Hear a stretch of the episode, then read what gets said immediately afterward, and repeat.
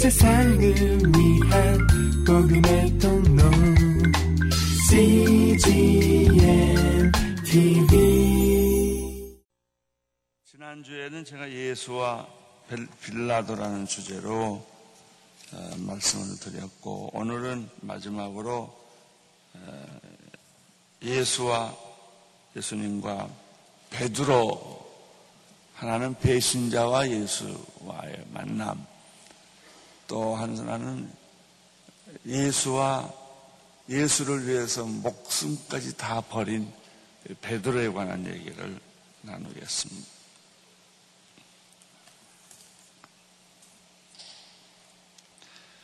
요한복음은 20장까지 끝내야 자연스럽습니다. 전체 흐름상 20절로 마감이 됩니다. 그런데 한 장을 더 부록처럼 아니 부록이라기보다는 뺄 수 없는 포기할 수 없는 내용을 21장에 기록하고 있습니다. 왜 21장을 한 장을 더 기록했을까요? 그것은 설교하기 위해서, 병 고치기 위해서, 또 기적을 행하기 위해서 그런 내용은 하나도 없습니다. 21장에 기록된 내용은 예수님을 3년 동안 잘 따라다니다가 실족해서 따를까 말까 고민하는 제자들이 있었습니다. 이 제자들을 상처를 치유하고 회복하지 않으면 이분들은 하나님의 일들을 목숨을 걸고 계속 할지 안 할지 잘 모릅니다. 그래서 예수님께서 그 좋은 말씀, 그 능력 있는 기적 행하는 것은 하나도 하지 않고 40일 동안 승천하지 아니하시고 지금 바로 승천해야 되는데 승천하지 아니하시고 실망과 시리에 빠져 있는 제자들을 하나씩 하나씩 찾아다니면서 그들을 만나 밥을 먹고 위로하고 용기를 주고 격려를 하는 장면이에요. 그래서 어떤 기적보다도 나는 이것을 더 큰 기적이라고 생각합니다. 죽어가는 사람, 비전을 받았지만은 그 비전을 행하지 못하는 사람, 어찌할 바 모르는 사람들만 찾아서 하나씩 하나씩 회복시켜 주시고 격려해 주시는 말씀입니다. 왜 제자들은 그렇게 목숨을 걸고 예수님을 따랐는데 직업을 버리고 예수님을 따랐는데 왜 이런 형편이 되었을까요? 보십시오. 예수님의 제자들은 십자가를 현장에서 목격한 사람들입니다. 보십시오. 제자들은 예수님의 부활을 충격적으로 경험한 사람들입니다. 우리는 십자가와 부활의 능력이라고 말합니다. 그러나 십자가도 직접 우리와 같이 간접으로 안 게 아니고 직접 경험하고 부활도 믿을 수 없는 부활도 직접 경험한 제자들이 그 후에 왜 옛날 직업으로 돌아가려고 했을까요? 여기서 우리는 영적으로 배우는 것이 많습니다.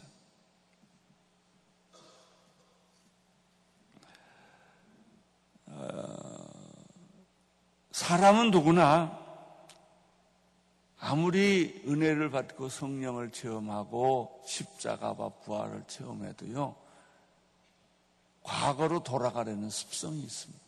이것이 인간이 어쩔 수 없는 죄성이에요. 우리는 과거의 위대한 성자가 사창가에서 발견되는 경우를 점점 봅니다. 그것이 인간이에요. 인간의 속성이에요. 그래서 믿음이 좋고 신앙생활 좋 많이 한 사람일수록 우리에게 이런 쉽게 허물어지는 자기 자신을 이해해야 합니다. 받아들여야 합니다. 그러나 예수님은 그대로 두지 않았어요. 그들을 다시 일으켜 세워주신 것입니다. 그들을 다시 회복시키고 치유하고 일으킨 목적은 무엇일까요? 그들에게 비전을 주기 위해서입니다. 사람이요, 비전이 없으면 동물과 같아요. 먹고, 누리고, 유명해지고,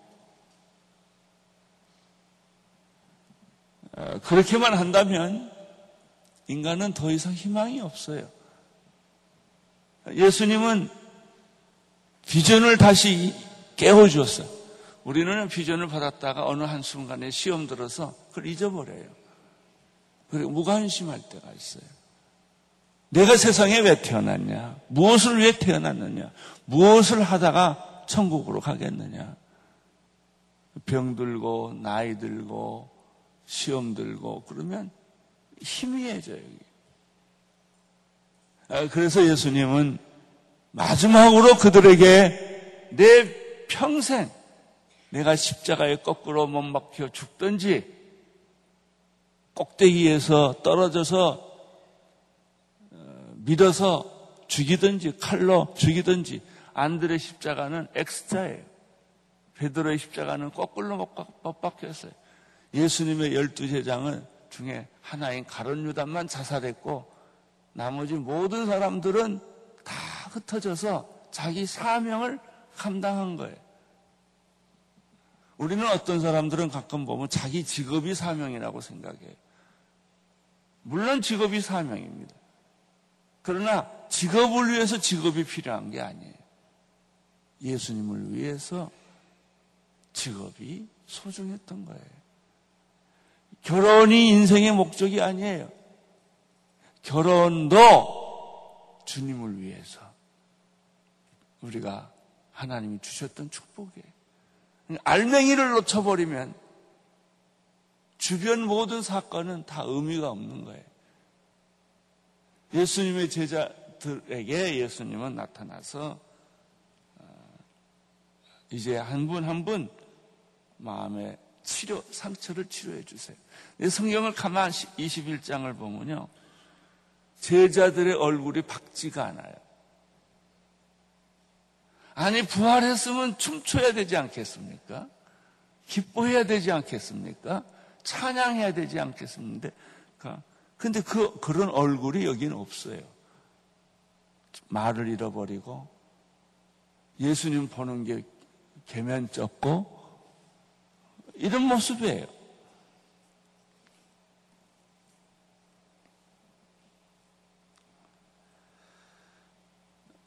(21장은) 어, 두 사건으로 구성이 되어 있어요.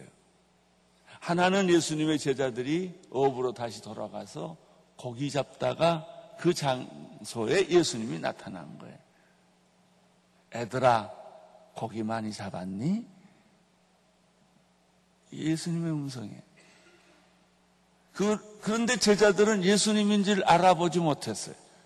여러분, 여러분 옆에 여러분의 위기에 처해 있을 때 예수님이 그 옆에 있는데 못 알아봐요. 그리고 혼자 괴로워해요. 이 위기를 어떻게 뚫고 나갈까? 혼자 괴로워하죠. 과연 이 위기에서 내가 살아날 수 있을까? 그런데 우리 인생의 위기 속에는 언제나 그 옆에 예수님이 계셨어요. 그 예수님을 보기만 해도 내가 다시 살아났는데 그걸 못 보니까 혼자 자기의 자기가 자기에 묻혀서 괴로워하는 거예요.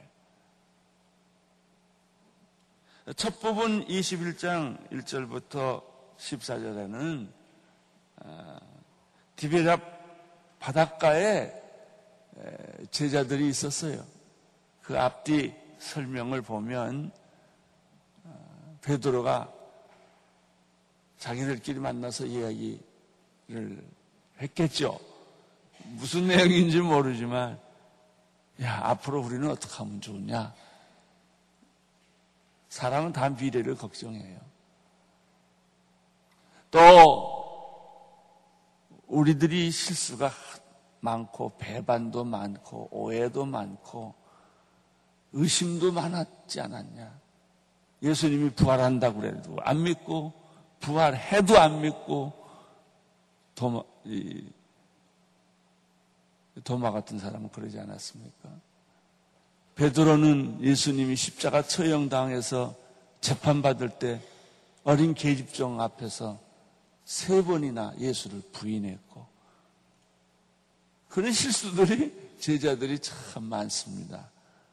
그리고 죽기까지 주를 따르겠다. 혈기도 많이 부리고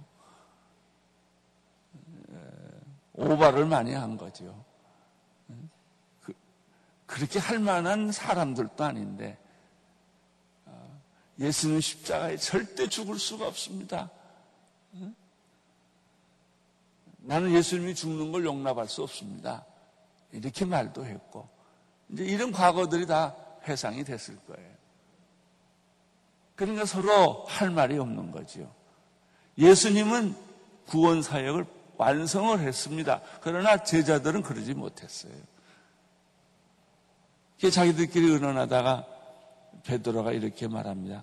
나는 고기나 잡으러 가겠소. 과거로 돌아가겠다는 얘기예요. 옛날 업으로 돌아가겠다는 거예요. 예수님이 나를 따르라라고 초청해 주셨는데 그건 다 희미하거나 포기를 하고 자신감이 없는 거예요. 자존감도 없고요. 우리는 무슨 일을 하다 자신감을 잃을 때가 있어요. 그러면 안에서부터 자꾸 다 무너져요. 자신감이 없습니다. 그러니까 다른 제자들도 이렇게 대답합니다. 나도 가겠어. 고기 잡으러. 그래서 일곱 명이 뭉쳐서 고기 잡으러 간 거예요. 그런데 가끔 잘 잡히던 고기가 그날 밤은 한 마리도 안 잡힌 거예요. 밤은 깊고 새벽이 오고 춥고 배고프고 쓸쓸하고 허전했을 거예요. 우리는 그런 심정을 이해합니다. 우리가 우리의 인생을 여기까지 살아오는 동안에 항상 좋은 일만 있었던 것은 아니거든요. 배신도 당하고 친구도 잃어버리고 돈도 잃어버리고 그럴 때가 많아요. 자식들이 기대하는 대로 안 자라나 주고. 그때 느끼는 그 허전함. 이 자식을 내가 왜 키웠나? 내가 이 사업을 왜 했나? 이런 생각을 가질 수도 있어요.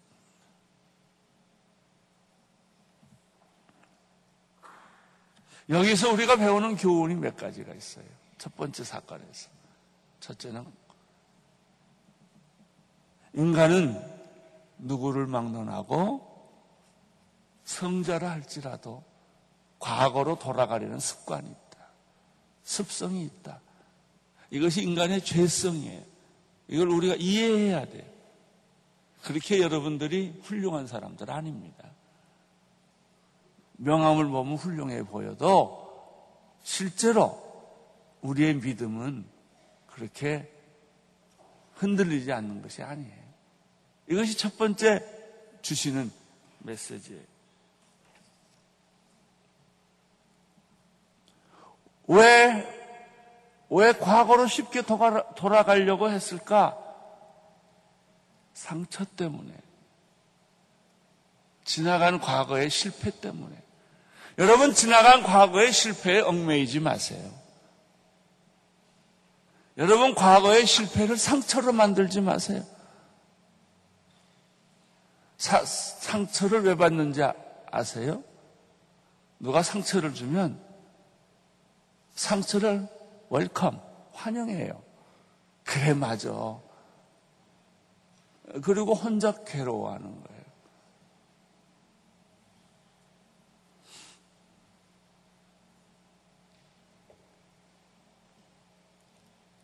제자들은 어떻습니까? 문제 해결을 못했어요. 예수님과의 관계가 깨끗해야 되는데 회개도 아직 덜 했고 관계도 회복을 못 했단 말이에요. 그러니까 예수님은 제자들을 사랑스러운 눈으로 볼 수 있는데 제자들은 쥐구멍이라도 들어가고 싶은 거예요. 왜? 해결이 안 됐으니까. 여러분 문제를 해결하지 않고 어떻게 헌신해요? 그 헌신 오래 못 갑니다. 주님 보기가 떳떳해야 돼요. 부끄러움이 없어야 돼요. 그래야 내가 주님을 위해서 일할 수 있어요.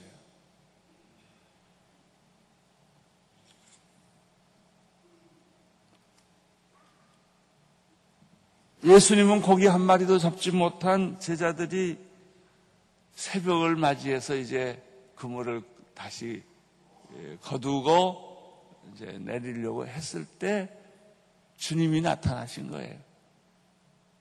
애들아, 고기를 많이 잡았냐? 그런데 그 소리를 듣고도 모든 제자들이 자기 실망에 조치돼서 자기 절망에 도취돼서 그걸 못 본 거예요. 그런데 예민한 요한이 예수님의 음성을 발견한 거예요. 주님이시다. 어디서 많이 듣던 얘기예요. 여러분, 우리가 안에 죄가 있으면요, 하나님 음성 안 들려요. 들려도 왜곡되이 들려요. 나는 과거에 잘했는데, 요즘 좀 이상해진 거예요. 영적 귀가 멀어버린 거예요. 영적 눈이 감긴 거예요. 이게 주님이 오셔도 잘 모르는 거죠. 이때가 새벽이었어요. 두 번째, 첫 번째는 디베랴 바닷가에서 예수님이 제자들을 회복시키는 장면. 그물을 오른쪽으로 던져라. 그물을 던졌더니 그물이 찢어질 만큼 고기가 잡혔다는 거예요. 여기서 그들은 주님을 알아봤어요. 예, 베드로는 어, 그냥 바다인지 땅인지 생각하지 않고 주님이라는 말에 자기가 그렇게 사랑하던 주님을 배신했던 것도 순간적으로 다 잊어버리고 주님한테 뛰어간 거예요. 뛰어가서 주님을 보니까 못 보겠던 거예요. 또 상처가 이런 드러난 거예요. 그러나 예수님은 어떻게 했어요? 제자들에게 우선 고기를 많이 잡게 해서 기쁨을 주었어요. 또 한 가지는 제자들이 올 때 잡은 고기를 가져와라. 몇 마리 가져와 보니까 예수님이 해변가에서 숯불을 펴놓고 빵을 준비하고 계셨던 거예요.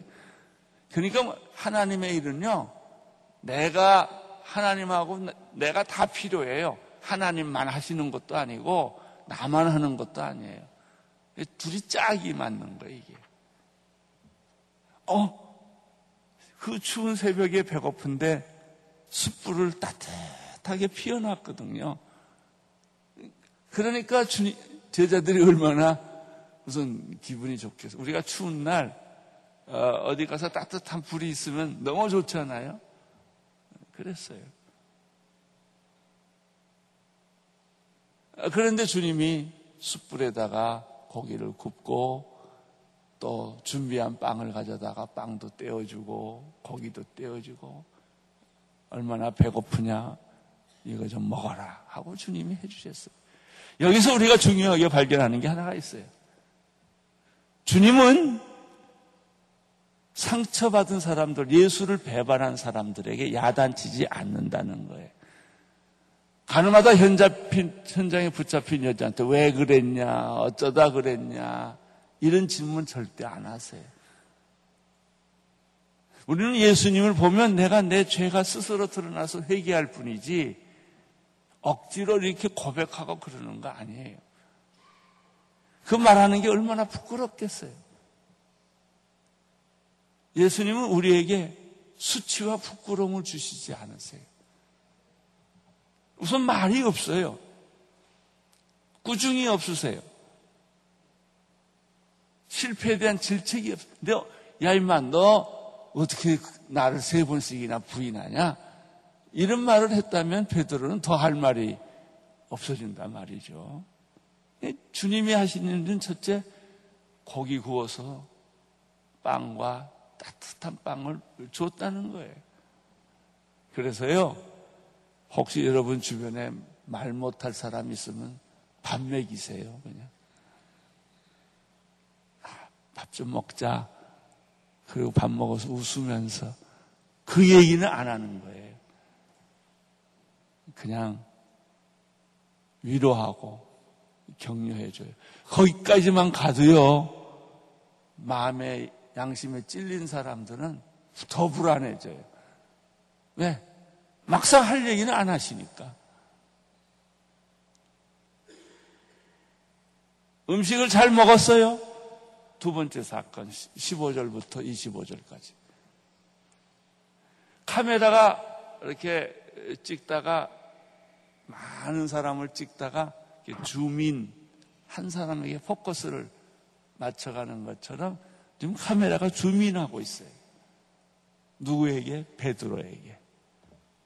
거기에 제자들도 많이 있는데 이 사람들은 장면에서 다 사라지고 딱 두 사람만 남아요. 예수와 베드로. 예수님이 무슨 말씀 하셨을까요? 기가 막힌 말씀을 하세요. 요한의 아들 시몬 베드로야. 그러니까 베드로가 깜짝 놀랐겠죠. 근데 예수님이 던지는 질문은 다음과 같았어요. 내가 이 모든 사람들보다 나를 사랑하느냐? 다른 질문을 했다면 베드로가 뭐 이렇게 저렇게 말을 했을 터인데 이 말을 하니까 당황스러운 거예요. 우리가 사실 제일 잘 쓰면서도 제일 못 쓰는 말이 사랑이라는 단어예요. 젊었을 때는 사랑이라는 단어를 많이 쓰다가 이제 나이 들고 50, 60, 70 이렇게 가면요. 여보, 내가 당신을 사랑해. 이런 말을 못 해요, 잘. 쑥스러워서. 아, 뭐 사랑하는 거 다 아는데 뭐 그걸 꼭 뭐 말로 해야 되냐고. 이렇게 말합니다. 예수님이 베드로에게 다 하는 말. 내가 이 사람들보다 나를 사랑하느냐.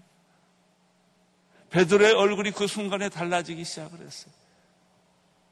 주여, 내가 당신을 사랑하는지 주께서 아시나이다. 그 말이 무슨 말인 줄 아세요? 내 사랑은 실패했습니다. 나는 주님을 사랑할 줄 알았습니다.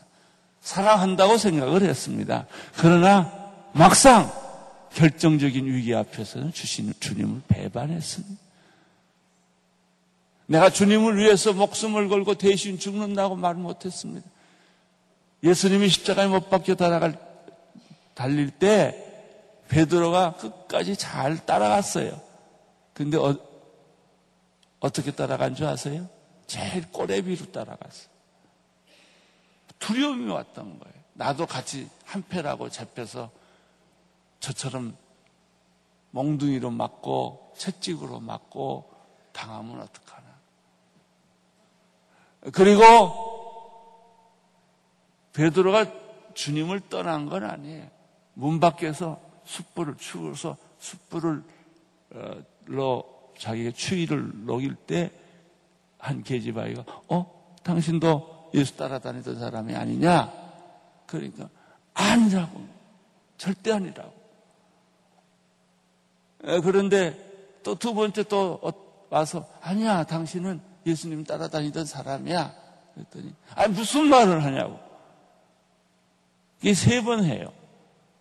세 번째는 베드로가 예수를 저주하면서 모른다고 그래요. 그때 닭이 울어요. 그리고 예수님의 예언이 생각이 나요. 나가서 통곡을 하죠. 그게 인간입니다.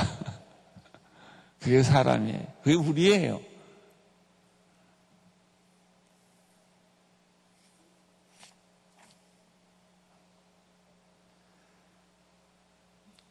내가 이 사람들보다 나를 더 사랑하는 이, 이말 속에 또 무슨 뜻이 있냐면 베드로는 정말 예수가 좋아요. 좋은 친구예요. 좋은 멘토예요. 스승이에요. 주님이세요. 사랑하는데 자기가 배신을 해놨기 때문에 이제, 이제는 내가 주님을 사랑한다는 말을 못해요. 그래도요, 주님을 사랑한다고 말할 때는 괜찮은 때예요. 진짜 자기의 모습을 보고 나서는 그 말 함부로 못해요. 그래서 나는 당신을 사랑한다고 말할 수 없어요. 그러나 내 마음 그 가슴 끝에는 친구의 우정이 조금 남아 있는 것을 주님은 아실 거예요. 이렇게 대답한 거예요. 주님은 네가 나를 사랑하느냐고 말할 때 아가파오라는 단어를 썼어. 아가페로 사랑하느냐 이거예요. 근데 베드로는 나, 내 아가페 나는 아가페 사랑할 수 없습니다. 실패했습니다. 배신했습니다. 내가 사랑할 수 있다면 우정이에요. 친구로서 우정은 조금 남아 있는 것 같아요. 주님이 또 두 번째 물으세요. 내가 이 모든 사람들보다 나를 사랑하느냐? 그러니까 베드로가 또 주님이 아십니다. 내가 주님을 우정으로 사랑하고 있다는 것을 주님이 아십니다. 세 번째 또 물어요. 예수님이 세 번째 물으니까 베드로가 겁이 난 거예요. 생각이 달라진 거예요. 왜 한 번 물으면 됐지 세 번이나 물으실까? 여러 가지 해석이 있지만 그 중에 하나는 베드로가 세 번 배신했기 때문에 예수님이 세 번 질문을 해가지고 상처 하나씩 하나씩 지어주는 거예요. 두 번 했다면 마지막 한, 가, 한 가지를 치료 못해서 회복 못했을 거예요. 그 사람이 실수한 만큼 사랑하느냐고. 그 떨리는 목소리로 내가 주님을 사랑하는 것을 주께서 아시지 않습니까? 라고 대답하죠. 그때마다 예수님은 베드로에게 미션을 줘요. 비전을 줘요. 내 양을 먹이라. 내 양을 치라. 내 양을 먹이라. 주님의 비전은 뭐예요? 주님이 우리에게 배신하고 실수하고 왔다 갔다 하는 나에게 주시는 마지막 미션은 뭐예요? 내 양을 치라. 내 양을 먹이라. 이거예요. 이게 뭐예요? 순모임이에요. 여러분 주님을 섬기지만 진짜 사람을 섬기세요? 친구하고 악수하고 뭐 이런 건 하고 행사는 많이 해요.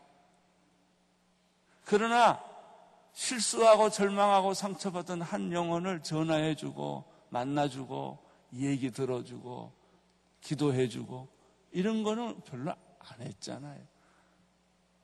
우리가 회장이다, 부회장이다, 뭐 이런 거는 조직상 일을 하기 위해서 이 일에 시간을 많이 보냈지만 실제로 내가 개인적으로 양육하는 한 영혼을 돌보는 일은 별로 못했어요. 그래서 내가 우리 장로님들한테 다 순장하십시오라고 하는 거예요. 여러분들이 세상에서는 CEO시고 뭐 학교에서는 총장이시고 뭐 이런 일들을 많이 하시지만 내가 개인적으로 돌보는 사람이 있어야 된다는 거예요. 그 내가 개인적으로 돌보는 사람이 있어야 내가 성장을 해요. 일하면 내가 성장하지 않아. 피곤해요. 쫓기고.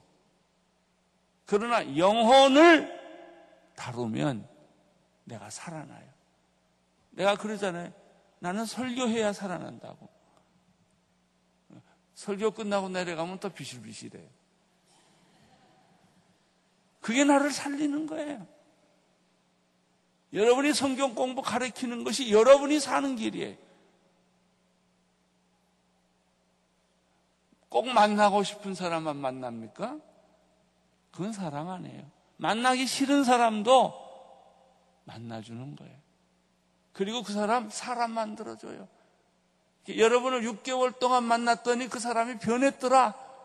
성격도 변했고, 이 사람이 변하면요, 귀여워져요. 안 변하면 싸나워요.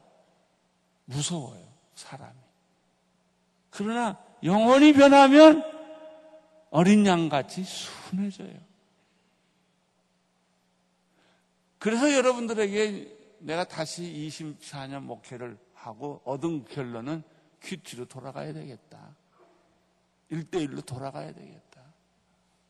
그리고 여러분들이 영적인 어머니처럼 성격이 급하고 강하고 싸납고 이기적인 그런 사람은 귀엽지 않아요.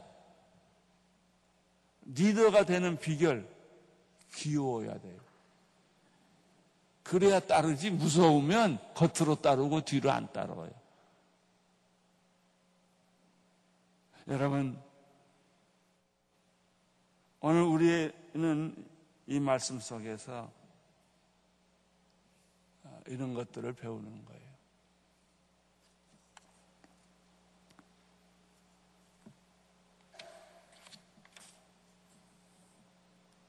아가페로 사랑하는 것과 필레오로 사랑하는 건 달라. 필레오는 친구예요. 우정. 아가페는 하나님의 사랑이에요. 여러분이 배워야 할 것은 내가 좋아하는 사람이기 때문에가 아니라 친구가 아니라 아가페 사랑으로 그 영혼을 보듬어 줄 때 그 영혼이 그 강팍한 영혼이 깨지고 변하는 거예요. 그래서 내 순원을 일주일에 두 번 내지 세 번은 전화를 하든지 만나서 밥을 먹든지 성경 공부를 하든지 이렇게 타치가 필요 타치. 예수님도 우리를 타치하시잖아요. 어쩌면 천국 가면 남는 게 그거밖에 없어요. 여러분이 일을 얼마나 잘 됐냐, 큰 집을 지었냐, 큰 뭐 장관이 됐냐, 대통령이 됐냐. 이, 이거는 하나님 별로 관심 없어요. 내가 죽어가는 한 영혼, 절망하는 한 영혼을 과연 사랑했느냐? 얼마나 그 사람을 도와줬느냐? 회복시켰느냐? 이것이 요한복음 21장 마지막 얘기예요. 뭐 일어나라 이런 거 한 것도 아니고 눈 떠라 이런 것도 아니에요.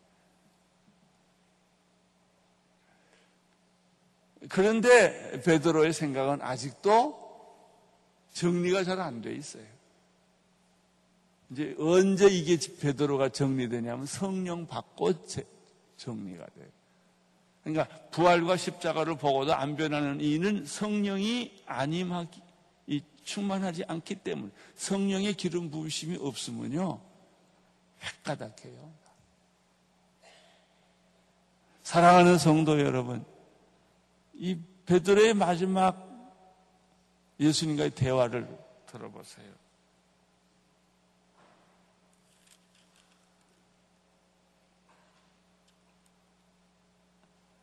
20, 20, 20절 이하의 얘기인데요. 이제 사랑하느냐, 이제 이런 얘기는 다 끝났어요. 그래서 다 확인이 됐어요. 예수님이 회개했느냐? 이렇게 안 해요. 네가 나를 사랑하느냐 이렇게 물어요. 아, 우리는 가끔 말이죠. 내가 하나님 돼가지고 막 야단쳐요.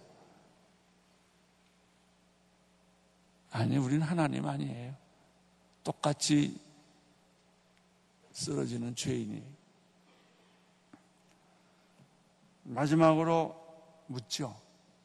저 뒤따라오는 요한은요, 기자같이 계속 따라다녀요.